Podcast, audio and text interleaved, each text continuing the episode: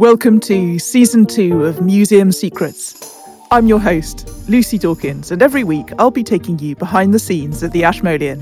There are a million objects here in the museum, each with its own hidden story. Come on in as we track down the weird and wonderful among them to give us a bite sized pick me up in these challenging times. When it comes to understanding the ancient Egyptians, the pharaohs tend to take up a lot of the bandwidth. They carved their faces everywhere, built themselves into the landscape with their temples and tombs, and made sure their exploits were recorded in hieroglyphs.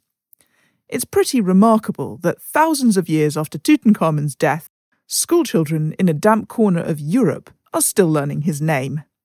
The pharaohs were masters of PR. But in comparison, there's a fraction of the evidence about the lived experience of everyday Egyptians.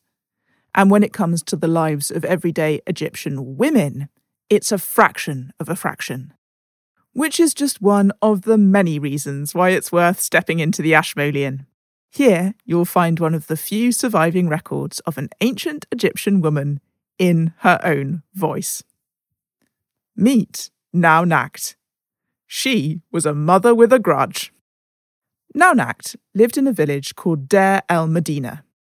It was a collection of houses made of mud bricks and stone at the top of a mountain path on the edge of the desert near Luxor.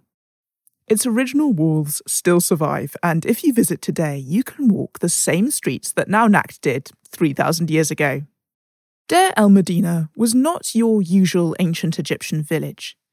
It was built specifically to house the craftsmen employed by the pharaohs to build their vast tomb complexes in the nearby Valley of the Kings. Around 1,200 people lived there, including the stonecutters who engineered and dug the tombs into the mountainside, the draftsmen who designed the tomb's decorations, the sculptors who cut the reliefs into the walls, and the painters who mixed and added the colours. This was a highly skilled community, and as a result, they were unusually literate. Whereas it is estimated that just 1% of the general population of ancient Egypt could read and write, around 40% of the residents of Deir el Medina could wield a pen. We know more about this remote, tight knit village than practically any other settlement in ancient Egypt. They left behind letters, love poems, and prayers, as well as records of dreams, medical prescriptions, and disputes with the local police force. We even have the first record of strike action in history. The community wrote a letter to the Pharaoh's top official, informing him that they were downing tools in protest against outstanding unpaid wages. Deir el Medina is also the source of a lot of the evidence that we have about Egyptian women in this era, including Naunacht. Her last will and testament survives on a two metre long piece of papyrus, now housed here at the Ashmolean. The document is precisely dated to the third year of the reign of Ramesses V on the fifth day of the fourth month of the flooding of the Nile. In today's terms, around 1145 BC. The papyrus tells us that she has eight children, but she's irritated by three of them Neferhotep, Henshene, and Kanub, who apparently aren't doing their duty to their venerable old mum. But see, she says, I am grown old, and see, they are not looking after me in my turn. Naunacht's solution teach them a lesson by disinheriting them. Of the five remaining well behaved children, she has a favourite, Kenher Hepeshef, who gets a special extra gift of a copper bowl. So, what does this tell us? Well, Naunacht's family doesn't seem so different to one today, caught up in some all too familiar arguments tensions around an inheritance, the responsibility of children to support their elderly parents, and perhaps we detect some undercurrents of sibling rivalry with the golden child Kenher Hepeshef versus the three rebels who aren't pulling their weight.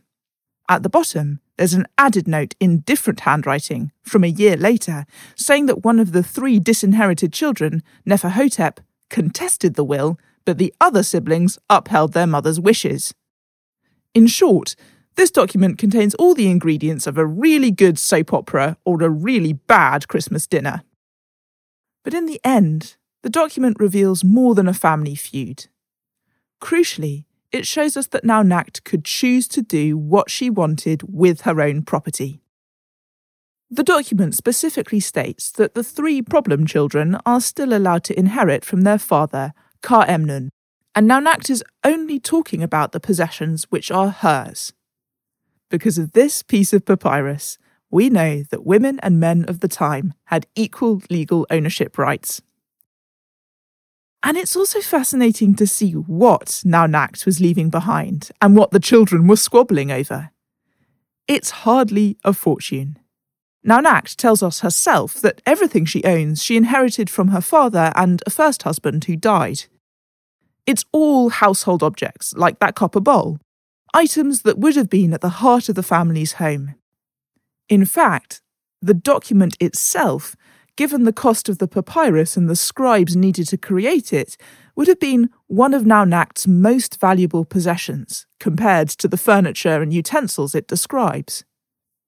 Even so, a lot of effort and friction has gone into distributing them among the children.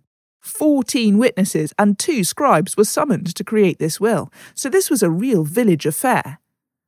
And then, of course, there's Neferhotep's legal appeal against it. Although not worth a fortune in monetary terms, it seems that Naunacht's possessions had a potent sentimental value to her and her children. They clearly really cared about who got what furniture. That copper bowl meant much more to them than the cost of the copper.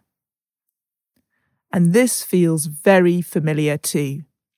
We all know what it means to cherish an object for its emotional history, to hold something which is priceless to you just because it once nestled in the hands of a beloved parent or grandparent.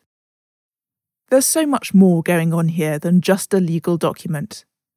There's a family story about duty, love, old age, intergenerational friction, and sibling rivalry, and it's about why we value what we value.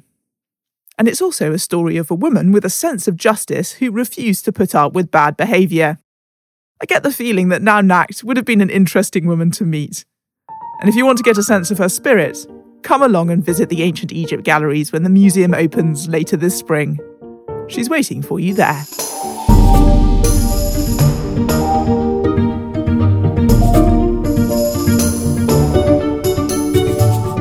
Thank you for listening to Museum Secrets. If you want to take a look at Naunacht's will right now, then follow the link in the podcast notes. If you're enjoying this podcast, please do rate, review, and share it to help other listeners find us. Join me next week for a story about board games and skyscrapers. And until then, stay well.